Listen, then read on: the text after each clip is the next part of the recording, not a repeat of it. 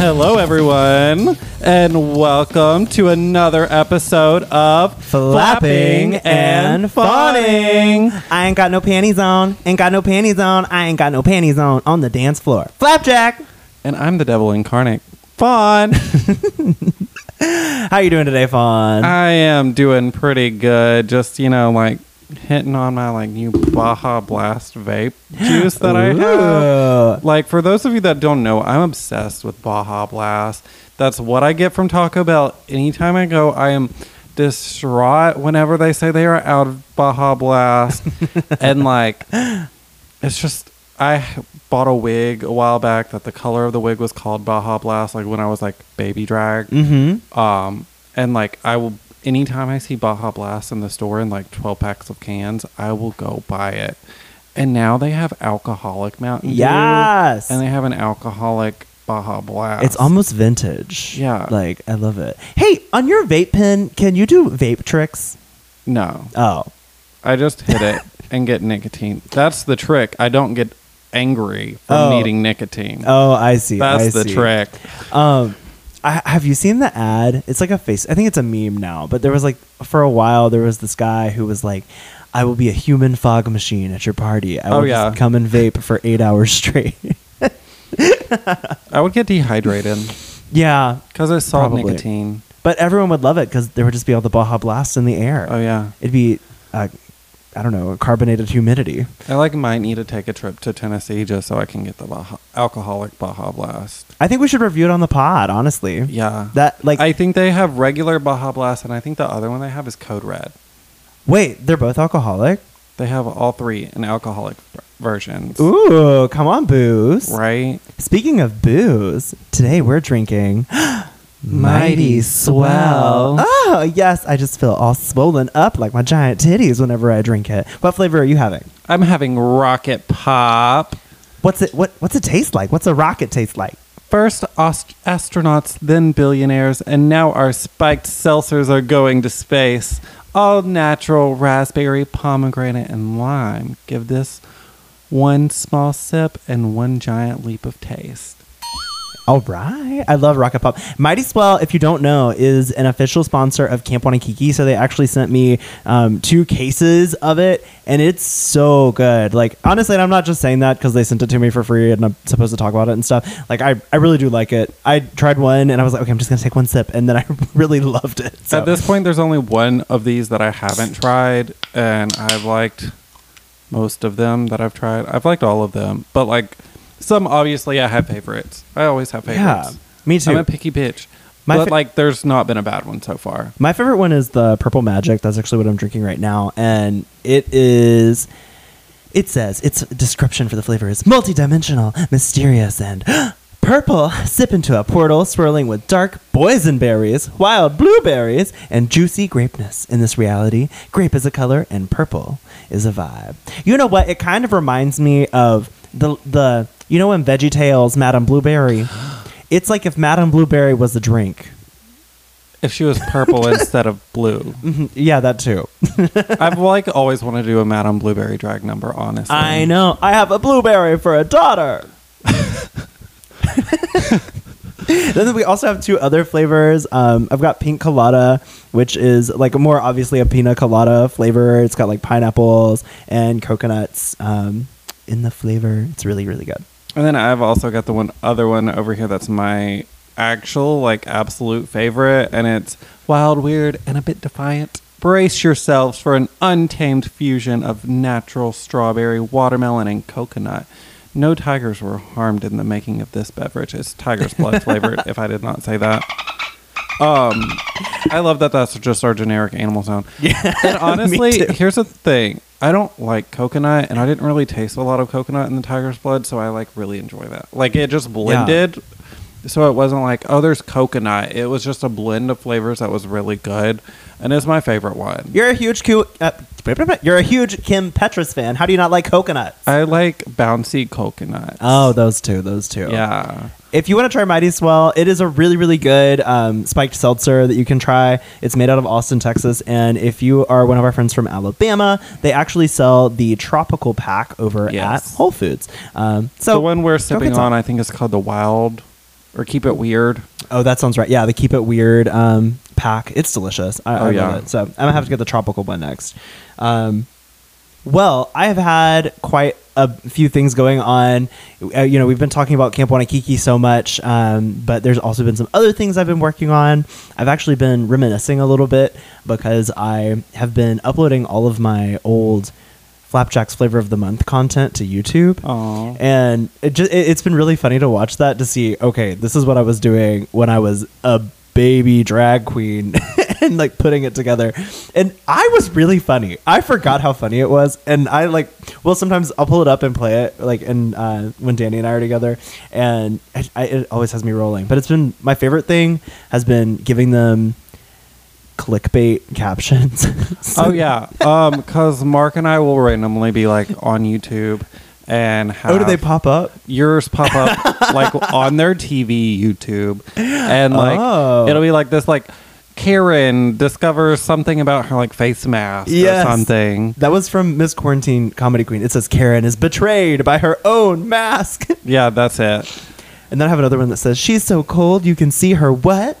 That's also how we discovered the Taco Bell Spa Day one. Oh, not that. I love that one. That's my favorite video. They're really funny. And there's the other one. I think they're funny. At least the captions are. The one that says, Flapjack gives birth to Jesus. So that's been really fun. But it's helped me also see, wow, I really have, especially as we're watching Camp Wannakiki and everything, I can't believe how much growth I've had over the last 2 years from when I first started doing drag to now. And in fact, that is what we are talking about today. We are talking about how to start doing drag, because we've had so many people we've been talking to recently who are interested. I think Birmingham has had a bit of a drag baby boom. Yeah. There's a lot of many up-and-comers, newer drag artists in Birmingham, and a lot of people that are interested in starting drag. So this is like a very relevant topic to a lot of people that we know. And it's also another peek behind the curtains. Even if you're not interested in doing drag, some of this stuff is still like fascinating information. Yeah. That you're like finding out that because you don't always realize what all goes into the hobbies and how difficult a lot of that can be. It's so true. But before we get into that, I do want to share one of our 5-star reviews, which it comes to us from Apple Podcasts today.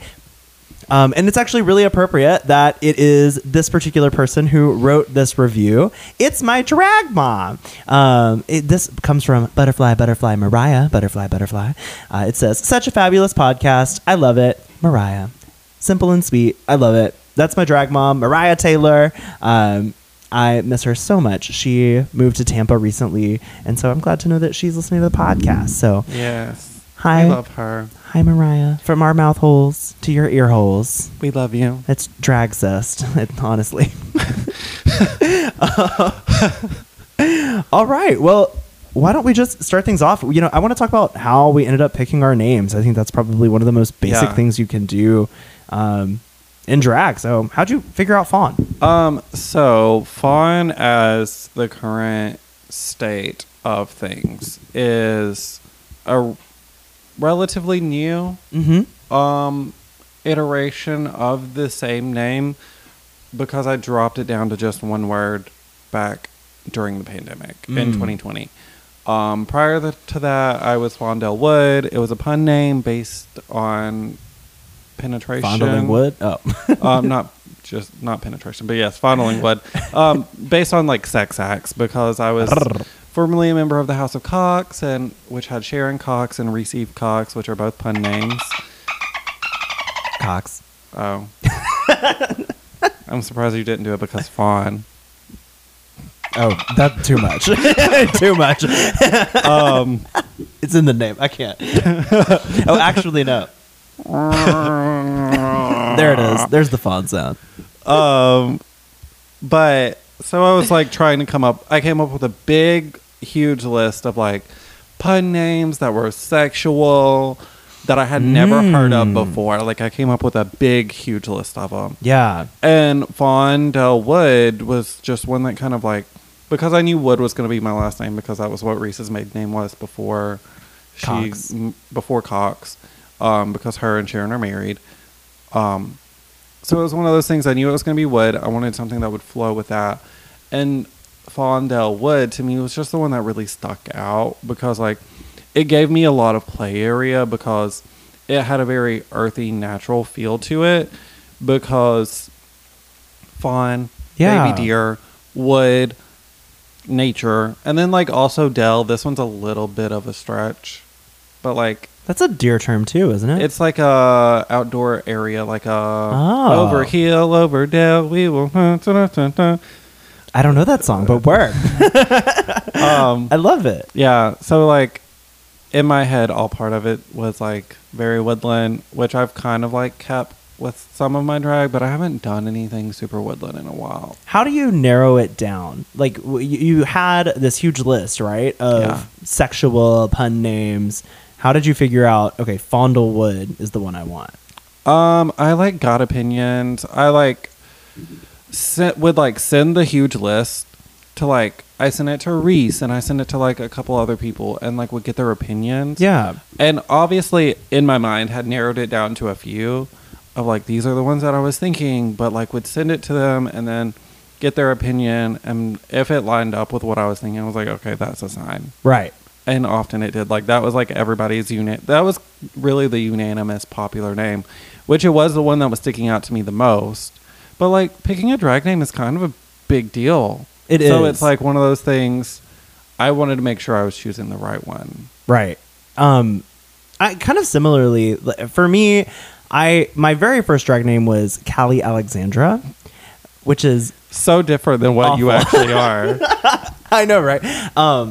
Because I wanted it to be. It was a very binary way of thinking because I was like, out of drag, my name is Clayton Alexander, so Callie Alexandra was kind of like the feminine version of that. That's cute, though. Yeah, but I feel like I figured out that my personality, I wanted it to be funnier. I wanted it to be a little bit more like really out of the box and unusual. Yeah. And so I was like, I think I want to figure something else out that's also easier to remember. And then one day, my partner and I were driving through Gatlinburg, Tennessee, and we passed this restaurant called a Flapjack's Pancake House. And it was right across the street from a pancake house that my family used to go to when I was growing up. And so I was like, how funny would it be if somebody's drag name was Flapjack? And here we are. It's mine. So that's how I came up with it. And at first I wasn't sure. I was like, I don't really know anyone who has like a food name. They're everywhere. But then, yeah, after I did some Googling, I realized. Meatball from Dragula. Yeah. On top of like your castmate coleslaw. Like, and Pickle, who is out of North Carolina. Yeah. And Pork Chop from season one of Drag Race. Pork Chop. Yeah. So I love a food name. Yeah. Someone posted that's like the most millennial drag name. It's like to be a food, but or just like an object or something that's like not an actual name. Fawn. That's like a thing. Yeah. And I thought that was funny too because it was like the Boomer and Gen X drag names are all like Shangeria, Nicole, Paris, Van Michaels. Yeah, things like that. And then the Gen Z is like squishing sounds, which I think is kind of accurate based on some of the babies I've met, such as Whoa. No, that's not a read. Maybe it is a read. I don't know. It's funny to me, you know, like to look at those generational differences. But also, I would say recommendations if you're starting drag and trying to pick a name, it's important to think about that branding aspect of it. You don't want to change your name 100 times. Right. It's going to be hard for people to book you. It's going to be hard for people to spell your name. Do some Googling. Find out, is there another... Yeah. Especially in your town, because also something that I didn't really go into before I knew that I was going to have Wood as my last name. I was going through all kinds of names. I was trying to figure out a cute name. Like I thought about like Tessa because my initials out of drag are TES. That's cute. So like kind of like yours with Callie Alexandra. I had gone that route with it too, and I also had thought about a food route. But I had thought about tiramisu, but there was also another Tara in town. Oh, yeah, there was. And good for you. We're not picking up. So it was one of those things. It was a struggle. Like, I, in that first description, made it sound a lot simpler than what it actually was. Yeah, it takes a lot of time. And like, I also did a lot of Googling. If you're wanting a pun name, I did a lot of Googling for, like, first part and last part of, like, sexual pun names. I think I came across this huge list. And I just kind of, like, picked things and, like, was like, didn't even necessarily find some things that were on the list, but used the list as inspiration. Right. Of, like, getting me thinking outside of the box. Because I didn't want something that was, like, you had heard a million times. Because, exactly. Like, especially because Reese was my drag mother at the time. And Reese Eve Cox. To some people, it's obvious. Some people, it's not. And it's, like... Same with Sharon Cox. And it's a beautiful... Hillary Yass. Like with Reese Eve Cox, it's one of those, it just sounds like a name. Mm-hmm. But it also is very much a pun. And it's a little bit of a thought to it. And I really liked that aspect of it. Yeah, those are some of my favorite kinds of names. Yeah. One that I did, so years before I ever thought about seriously doing drag, I was in a womanless pageant, if you can't see my air quotes. I think I did one of those when I was in a fraternity for a semester. A minute. It was like my freshman year of college, and I was Silicone, which silicone. Yeah. I think Presilicone would have been even better now that I think about it. Free drag name. But I eventually realized, like, I don't have any silicone in my body. I wasn't even wearing, like, fake boobs or anything, so that doesn't make any sense. So I think if you pick a name that's simple like that, you want it to be something that you can easily brand off of. Like, now I have that giant stack of pancakes. Whereas, and I have, like, deer head things that I use into my motifs. And those are some of your signature things that you can have on, like, a sticker or a t-shirt or whatever. I think it's really smart to think about the long game, the long run of doing drag, not just throwing on a wig and... Yeah, pull over that ass too fat, you know. Pull over that ass too fat. I would also say, when you're starting out too, start early on your social media. Make that Venmo and Cash App handle the same thing if you can. I recently changed my Venmo and Cash App. It makes a big difference because, and it's actually, like, not even my drag name anymore, because for a while it was still Fondle Wood, and I didn't like that still being on there. And I didn't feel like doing, like, fond, just because I felt like that was a lot. So I ended up just changing mine to mustache in 94. Because, I mean, that is, like, one of my, like, signature parts of, like, my drag. So you're still going to know exactly who that is. And that's consistent for both your Venmo and your Cash App, right? Yeah. I think that's really, really smart. I tried to get Flap J. Quellen on everything that I could. The only thing I couldn't get it on was... And I would even make social media accounts that I didn't necessarily think I would use, like Twitch or YouTube or YouTube, and then TikTok as well when I was first starting out, just to make sure I had those names reserved. The only thing I wasn't able to get it on was my Gmail, and it turned into flapjacqueline.bookings@gmail.com. So I think that's really important to try to match that up. I know, like, right now, that's one of the things my partner is struggling with, is, like, trying to figure out a drag name, and it's fun. This is a timely podcast. Yeah, and it's one of those things there's a huge list already that I've, like, helped contribute to some of them. They've come up with some of them, and I'm literally just throwing everything at the wall, and I'll occasionally send some, like, that are intentionally joking. Like, one time I literally just said Taylor Swift. But, like, I've said things like, because, like, especially now versus, like, when I started, it's even less, you don't have to have a name, right? Because I started 6-7 years ago. And so I was just like, of course, now it's an inside joke, Toenail, which, like, might end up actually being the name. If it's not the name, that's fine. But, I mean, I kind of want it to be Toenail. But ultimately, it's their decision. It's not my name. Could it be, like, Tory Nail? I don't know. Something close to that. I just like Toenail. Welcome to the stage, Toenail. Play-Doh Nail. I don't know. I feel like is there, like, a feminine name that ends with toe? You know, kind of like Presilicone. Potato nail. Gross. Let's take a break on that, honestly.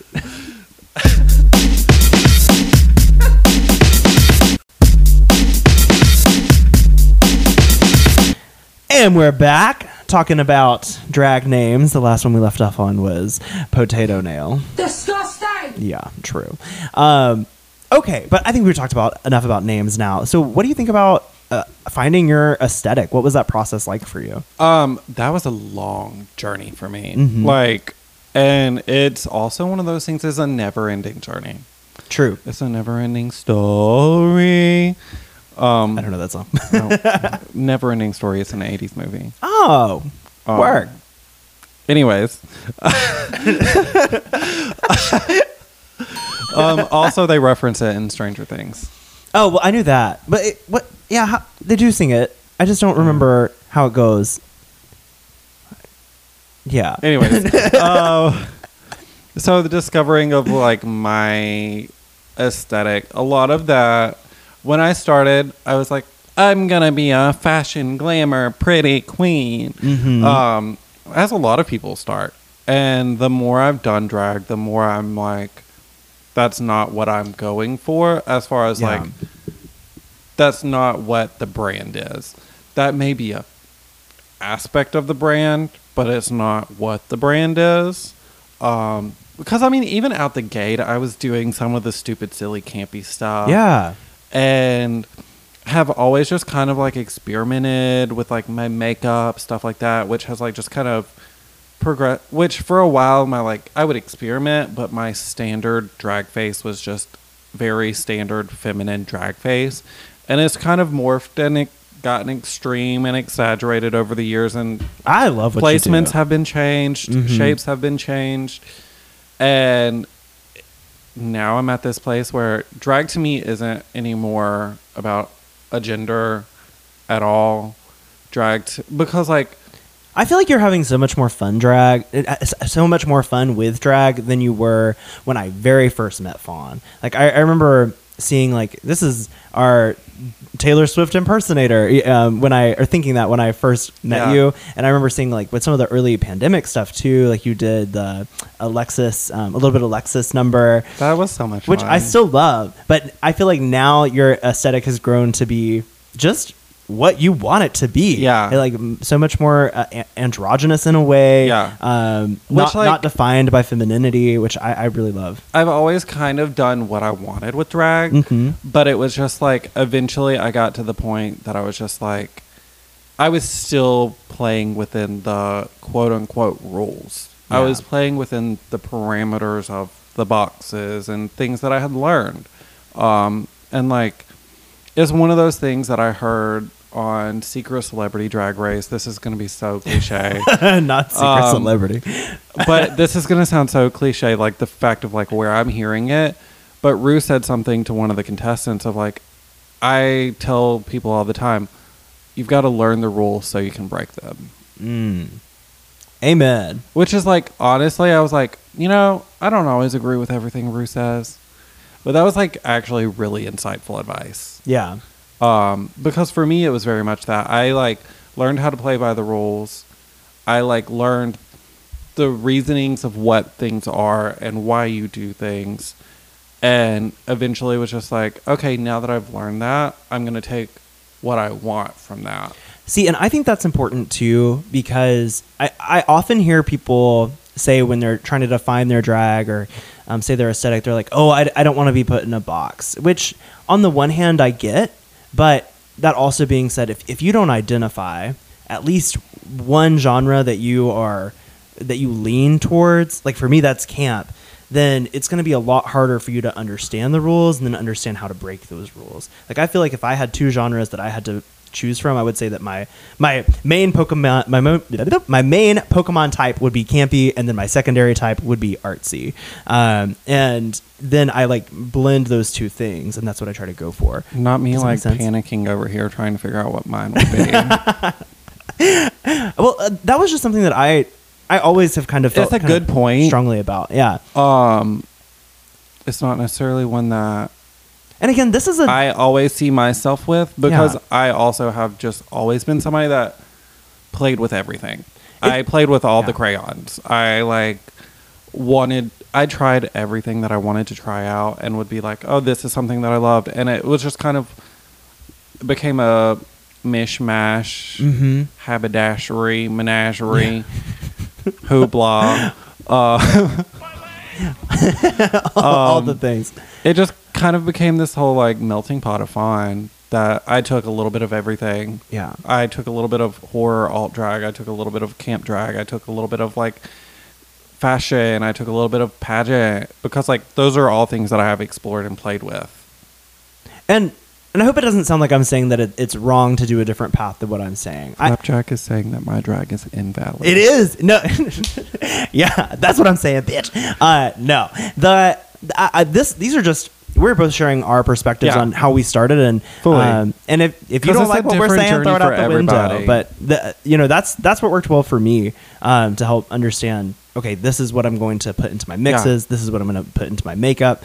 Because I don't think I ever would have figured out what kind of makeup I wanted to do if it wasn't for me learning what camp drag is and identifying that and saying, oh, so this is the thing I can do that I don't really see anyone else doing in town.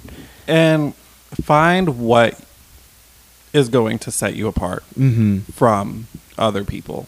That could be your makeup. That could be your performance style. That could be your like aesthetic. Yeah. Maybe you wear foam wigs. Maybe you don't wear like a traditional style wig. Like you are about to just say that you just don't wear a wig, and I was like, okay, Joey J, or Sasha Velour, just be bald. I'm curious to know, how did you develop your makeup skills in drag? So when I started back in the day, I sound like an old person. I never thought I would be one of the people that said that, but when I started drag, there was like 3 YouTube tutorials that you could watch. Other than that, it was like finding help from somebody. Yeah. Nowadays, YouTube has like 9 million makeup tutorials. Then you have a lot of some of these beauty tutorials in general, like Nikki. A lot of that stuff is so close to drag. Right. So it's just like nowadays makeup is such a big, like it's a lot more accessible. And also makeup's gotten more higher quality and more affordable. True. Also, I do not like, one of my biggest recommendations is don't break the bank on makeup when you're learning to do makeup. I think there's I know he's canceled, but James Charles video that he went through and he was like, I'm going to get a full face of makeup done for less than $100. And he lists out all of the products that he used. And I still use some of that stuff to this day. And I think if you can find that video, I think it's worth using that list for a cheap starter kit for drag makeup. If you want to go with somebody that's not canceled. Yeah, who's a good person. You could go to Trixie, who's done multiple YouTube videos on like drugstore brands. She's done one that's like all Wet and Wild, one that's all CoverGirl, one that's all Maybelline. Maybelline's got a really good liquid foundation that's actually a staple for Trixie. Like, yeah, they've got a really good full coverage liquid foundation. So there's options out there. I spend a little bit more on my makeup, but that's also because I've gotten to the point where skills factor in more. Like I've got the skills down, so the actual product itself and how it's at this point preference. When you're starting out, you're developing those skills. You don't need to break the bank wasting money, because also another thing I would recommend, practice at least once a week. Yeah, just playing in makeup, it's so nice. And like just to try different things, try different styles, like give camp makeup a try, give beauty makeup a try, give more artsy creative styles a try, and don't be afraid to experiment a little bit, because it can be very, very scary. But until you just become more familiar with the products and the way they work on your face, you're never going to get that product that you really want to show on your face. And I will say, even if beauty is not your goal, learn beauty, because beauty teaches you a lot of techniques that are very transferable into other aspects and other categories. Yeah. Like, I'm always going to be fucking blended. You will not find me with an unblended anything. I might not be blended. You're talking about like you've reached a point with your skills where you're like, the products I use have to be higher level, and I'm like, ooh, I don't know if I'm there yet. I'm like, I'm still like, okay, this is the map that I know looks good, and I'm just gonna keep carving out these same shapes until I feel better doing something else. But yeah, maybe someday. I think that is for me. Like, I feel like I have gotten good at defining an aesthetic. Yeah. It doesn't necessarily look like I'm a young entertainer. But I think if there's one area that really shows for me in my youngness, it's my makeup, because it's like I have a really hard time branching out and trying something different, because I'm like, I know that that's the biggest insecurity I have. It's like I feel like I've reached a certain platform where I want my makeup to always be at a certain standard. But whenever I want to change things up, I'm like, oh, I don't know. Well, will this look bad? So be brave. Be willing to experiment. One of the things, too, when you're starting out, if you would like, some people, YouTube does not work. Mm-hmm. Like, become friends with a queen. See if maybe you buy your own products. Don't expect the queen to supply them. Yeah. See if maybe they will paint half of your face and you follow along with the other half. You may need to offer to pay this queen if you're not like good friends with them. I mean, honestly, just still offer to pay them. Yeah. They may not take it, but. Or see if you can, like, when if you know someone who's on cast locally, maybe see if you can get ready at the same time as them. Just watch what they do. And another thing, like, for me, I just helped my partner go through the process of, like, I didn't touch their face. Mm-hmm. I tried to describe in detail what to do, how to do it, and let me tell you, that was so difficult. It's not easy. Figuring out how to describe, how to say things, and the reasonings why, because I'm also somebody, if I'm going to teach somebody, I'm not just going to teach you to do it. I'm going to teach you why you're doing it. Because if you know the reasons, you're going to be able to apply it to other things. Exactly. And you're going to be able to, like, because it's one of those things, knowing the rules so you can break them. Mm-hmm. Because if you know why you're doing something, if you want it, if you don't want that effect, change that. But you know why. And that's a big thing that can factor in to other things. Well, a step above makeup is hair. And I know that you are really good at hair, but that is also a skill that a lot of people have a hard time developing. So how did you go on your hair journey? I mean, for me, I looked out and I married someone who took on an interest with hair and started doing wigs for me. How'd you make that work? I'm sure it probably is similar to what Danny's journey might have been. For me, a lot of it was YouTube. At first, it started with James Mansfield back before the high quality videos that James had. This was before James. James got on Drag Race. Like, that's the James videos that James is like, do not watch those videos. Those videos are bad. Those will ruin your wig. Like, that's what I started with. So that's why your wigs look like that. Rude. But James, Online Kine, is another one. Yeah. Who, if you can get by how pretentious they act in their videos. I don't know. I find Kine to be really pretentious in their videos. I mean, but I didn't so much, and then they got on Drag Race and seemed a little pretentious. It's not the well, okay, this is not even the topic of this pod, but it was like the I'm going to teach you how to do math TikToks, and I was like, oh, girl. They don't even do the wig tutorials anymore, I don't think, because all they do is the math TikToks. I find that really annoying. Anyways, sorry, not about that. It's just because I really love math. I'm glad. But yeah, I'm not a fan of the math ones. But Online kind of has some really good wig tutorials. Also, a few good sewing tutorials, but we're not to that portion yet. Actually, did we already? No, we haven't. We've talked about makeup and hair. My brain is jumbled today. It's Mighty Swell. Yeah, I know this Mighty Swell. It's strong, girl. 5%. But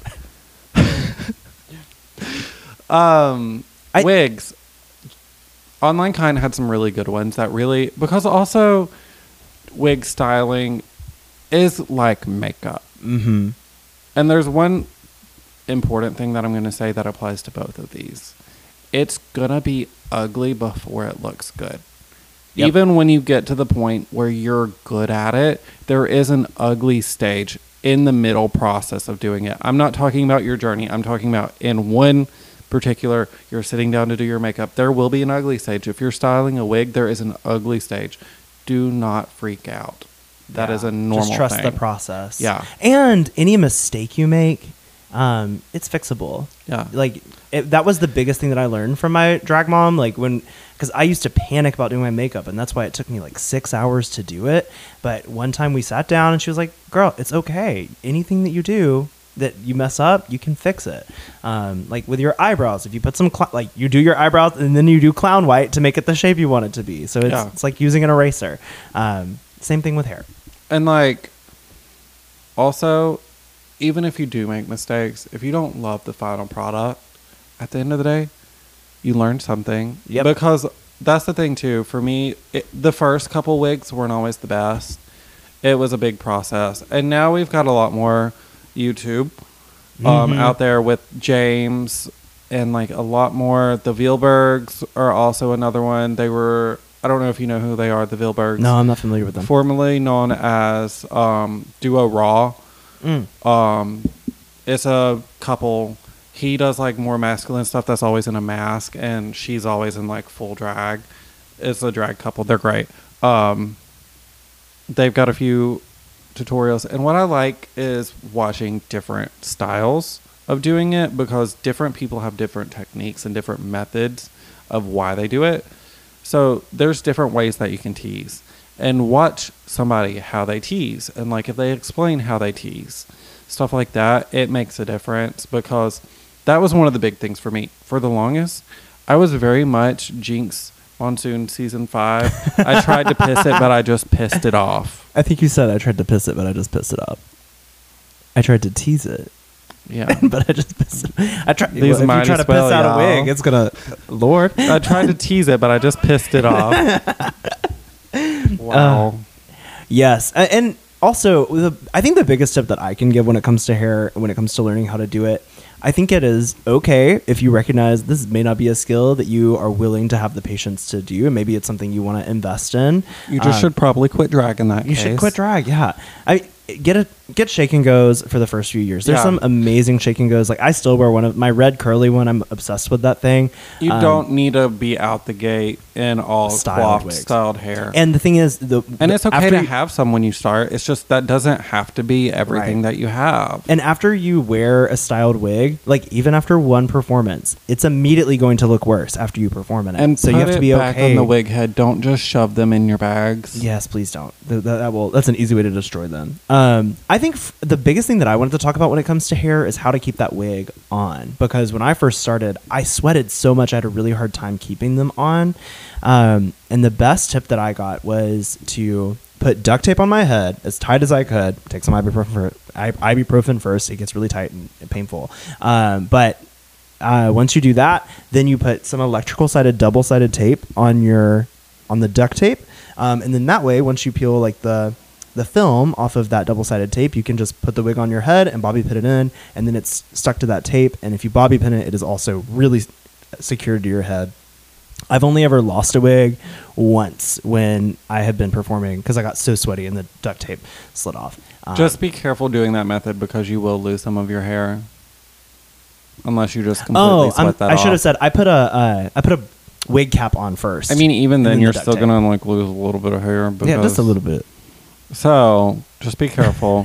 One thing that I have started doing, I've got longer hair now because I have a mullet, is I haven't really ever had problems with losing wigs. But I also am not doing like flips and splits and shit. You know I'm a bucker. I am not a bucker. I'm a doe. I'm a fawn. Can you imagine me bucking, though? I used to really try. I would try, and it looked really bad. I mean, you did a jump split the other night. Well, you really do be bucking, though, compared to me. I guess. I'm not a walk around, but I am. I do. I will give you a high kick. But you surface, mama. But one thing that I got is, since I have a mullet that's longer now, I have to put my hair up in a wig cap every time now. But on top of that, regardless, one of the things, I don't know if you've tried it. I like it, and I've literally had zero issues, and I've been able to like whip my hair some, is I got one of those silicone headbands. Those are nice. With the pointy things. Yeah. The cleats. The bumpy on both sides. And I've had zero problems using that. It is tight. But it does the job. I mean, yeah, it's like really tight, but so also can give you a headache over time. Like I cannot just like wear it like going out. I wouldn't wear it, but it is definitely right. And it's like $12 for a 2-pack on Amazon. Exactly. And even if you aren't going, if you think that you're not, you don't run a risk of losing a wig. You don't think that your performance, could potentially lose it. It's Those are the times that you do lose it, right? Honestly, just at least put the bobby pins in, if nothing else, because it will. You want it to at least stay attached to your head, for the most part. Okay, well, I think we've talked plenty about hair. I am curious to know. You and I have two very different body types. So, how do you achieve the body that you're looking for in drag? So, this is actually quite interesting that you're asking, because what I do currently and what I used to do is a little bit different than what I'm hopefully trying to switch up very soon. But when I started drag, I was always told your hips should match your shoulders. That doesn't matter. It doesn't matter anymore. Like, do whatever the fuck you want. For me, I do want a bit of an hourglass shape. Same. So I'm currently using 4-inch hip pads out of that foam, the green foam, the good foam. Yes. I would like, honestly, some of the shorts, but I'm just too cheap. It's worth it. I love the shorts. I feel like every time I put on pads, especially without the shorts, I'm fighting for my life, and it is just ridiculous. So I got the shorts, and I was like, it's worth the investment. I guess I've just done it long enough that like I don't think anything of it. So I think that like when you're building your body, you have to think of it in layers. For me, I wear a corset. Do you wear a corset? No. Okay. I am thinking about whenever I go down on my pad size, I might. But I like never wear a corset unless I need it for something specific. Like there's one dress that I have. Like I also don't wear boobs anymore. Which is also another reason I'm thinking about going on pads, just for proportions and androgyny of it all. Yeah. So I love a non-binary entertainer moment. For me, I always wear a corset. And then, again, you don't have to, but I just like for that to pull in my stomach. That's something that I'm insecure about in my non-drag body. So I'm like, okay, if I want to achieve this certain vision of myself, I'm going to go ahead and wear this corset. I get mine from Orchard Corset, and I get it in a flesh tone color. It's very yellowish. So I get that. I have it at a 28-inch waist. It's like $70 for a good quality one, but each one of those lasts me about, I would say, 10 months before they break and have to get a new one. So I think it's very much worth it to get a good quality one for that. And if you're starting out, you can always go on Amazon and get a cheaper one if you're unsure if you're going to want a corset. Start with something cheaper, more affordable. I've got a couple Amazon corsets. They don't last forever, but it can help you figure out if it's something that you want to do. Yeah. True. Once I get that corset on, the next thing I do is I have a boned panty that's like a thong that I use. And got a boned panty. I do. And I use it to hide my bone. Wow. That's how I tuck. But I actually don't tuck. I was really scared of tucking. I don't like messing with that stuff. So I'm just going to do the monster mash and let it squish down and be as flat as I can be. And meanwhile, that is one thing that I do. I like. Do you tuck? Like, yeah, I still fully tuck. Do you tape? No. Oh, okay. I guess we didn't even put that on here. No, we didn't. But that is a good thing. I personally don't recommend the taping, personally. Yeah, like unless you're trying to like go out there with no tights on at all, then you probably need to tape. Probably. But if you're going out there with tights on, don't worry about it. Because if you're putting on a few pairs of tights, you're gonna be fine. Especially what I do is I put a smaller pair of underwear on that's like pretty snug. Yeah. And I will like just pull. Is that like member back? But drag the underwear or like these are just like your daily underwear. I mean, they're not my daily underwear. They used to be, but now they're small. But you're not talking about like a gaff. No, I'm talking about just like regular briefs. Okay, sweet. And there have been times that I have to use like my daily underwear that's not as tight in drag, and it works. It's just not the best. It's not my fave. I've got specific underwear that I have set aside for drag. Nice. Yeah, I mean, same. I use the exact same that's probably really gross, but I use the exact same boned thong for that. And it's like a flesh tone. And then on top of that, to cover up that yellowy corset, I use a girdle. Then I pull it up over the... Yeah, thong. I've watched your process. It's like very involved. Well, because it matches my skin color really well. And especially now that I'm using like these... I'm using breastplates more frequently. I want the colors to match more closely. So yeah. I try to get as close to it as I can. How often does that show, though? Pretty often. Because like most of the stuff I wear with my breastplate is almost backless. Oh, yeah. That makes sense. Yeah. I understand. So that's what I do that for. And then after that, I put on my pads, which are like the shorts. And then I wear 7 pairs of tights most of the time. And since my feet get hot, I like cut the toes out so that if I'm ever wearing like a toeless shoe, it like covers. You don't have a biscuit basket. I don't have no webbed feet here. You can just see my toes, and then people think that's my natural hairless body on the legs. Yeah. See, I'm too lazy to shave my toe hairs off. Oh, well, I don't do that either. So I just have a biscuit basket. Some of the most beautiful women in the world have hairy toes. What are you talking about? Yeah, fair. Well, I think we have talked enough about hairy toes. You want to take a quick break? Sounds like a plan, Stan. Who is Stan? Your mom. Your mom's chest hair.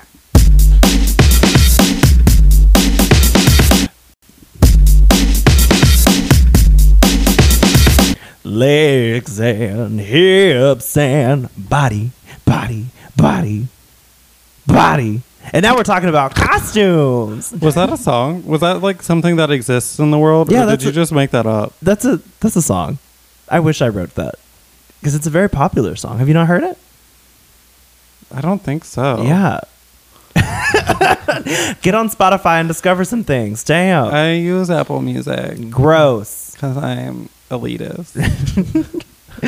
Okay, well, now that we've talked about body, we've covered a lot of really good stuff so far. Yeah. Like makeup, hair, talking about how to figure out your body, and that's really just the base. That's like your naked, nude drag persona. But now you got to put some clothes on it. So how did you figure out costumes? How do you currently figure out costumes? So it's been... it's been... You so?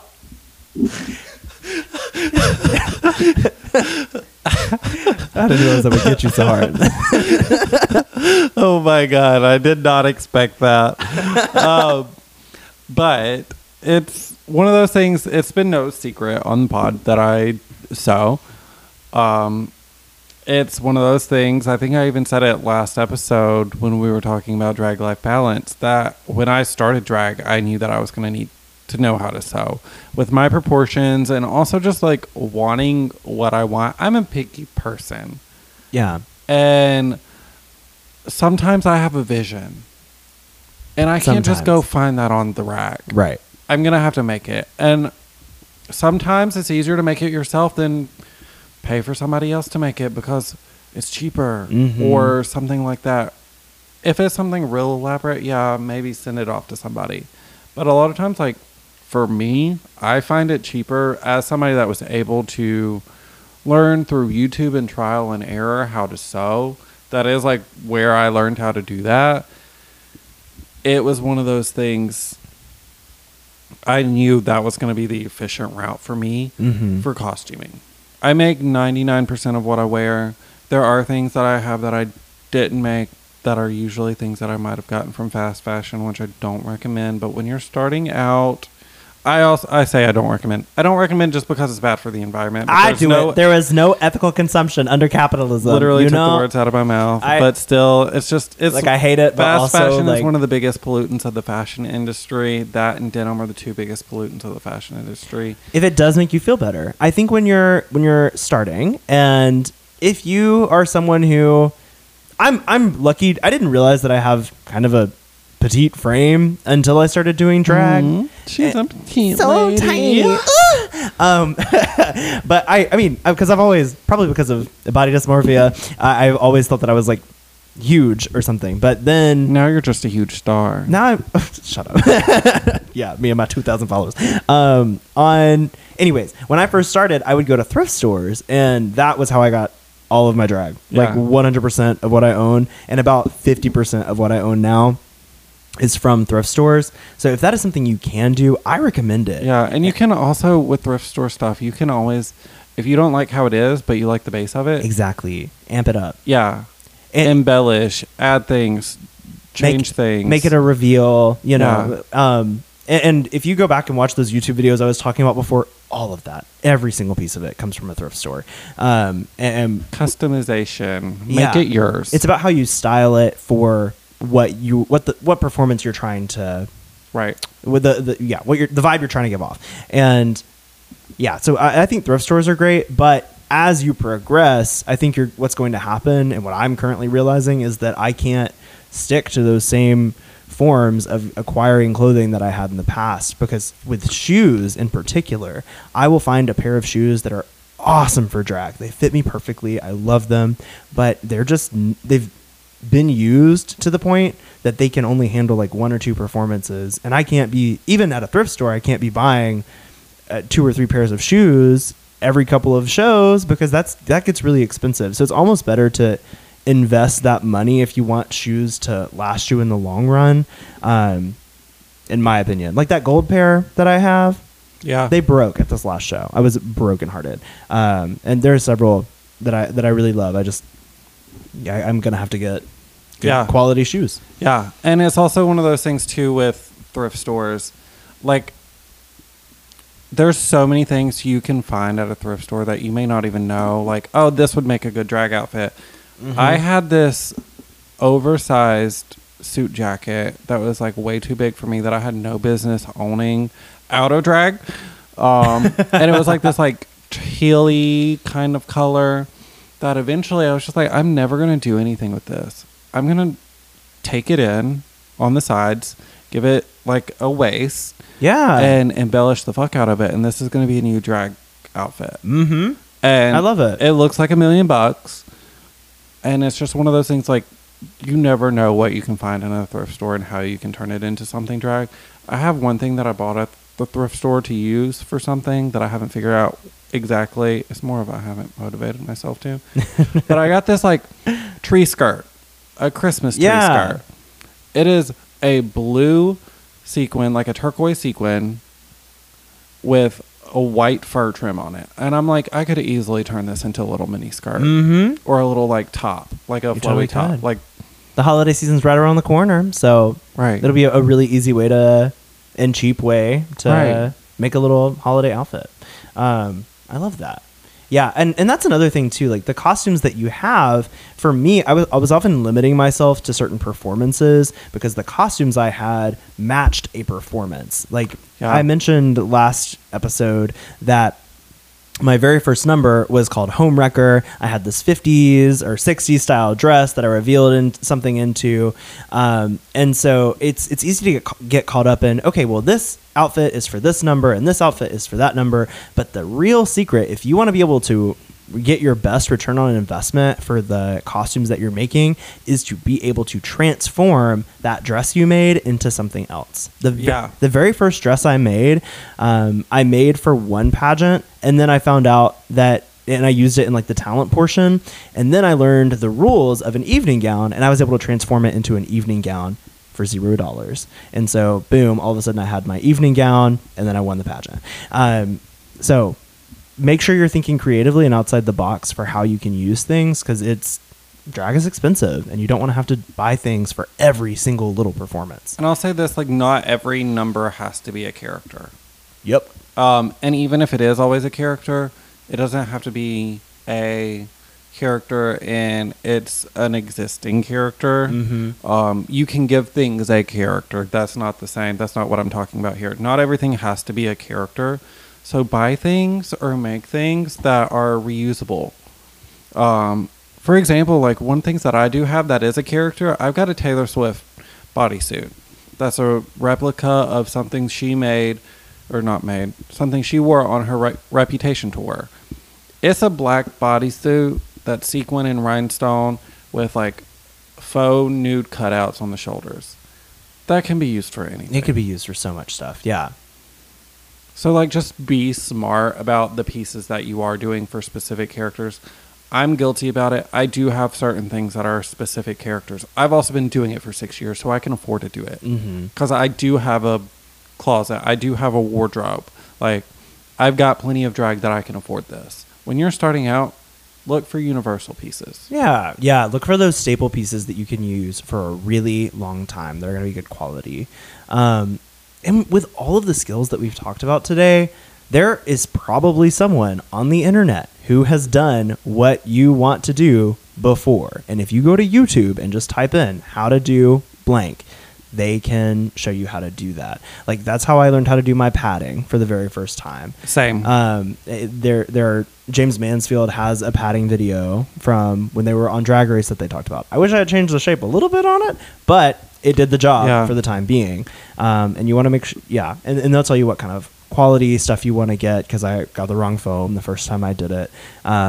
So yeah, just make sure you're being really detail oriented too, because those small details really will matter in the long run. It's that like old saying of like measure twice, cut once, of like make sure you've got your information and like make sure you're doing your research. You don't want to just dive in head first, because that's how you spend money and have to keep spending money because you're not getting what you want or what you need. Yeah.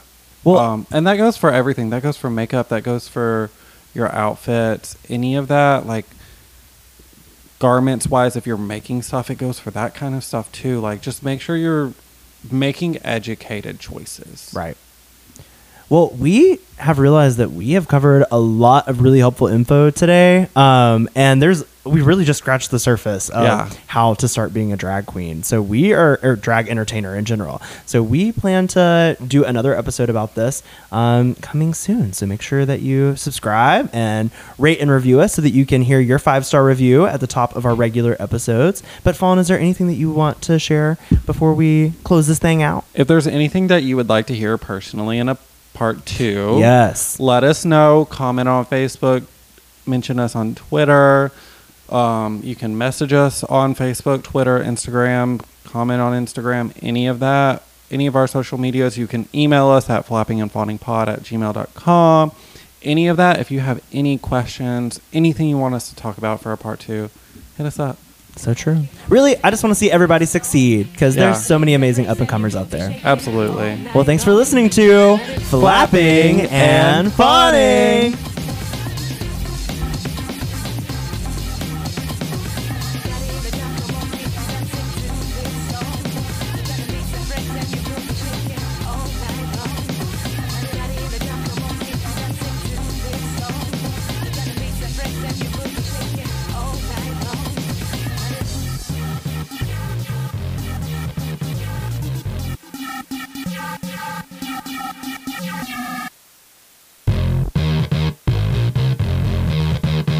Thanks for listening to Flapping and Fawning. Music by Elliot Nass. Promotional art by Danny Lee. Hosts are Flapjack. Oh, hey, that's me. And I'm Fawn.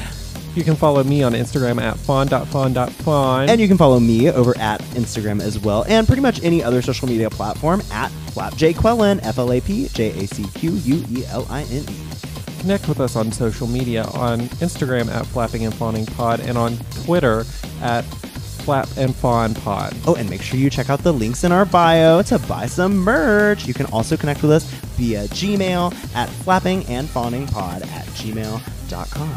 See you next time. Bye. Ta-ta.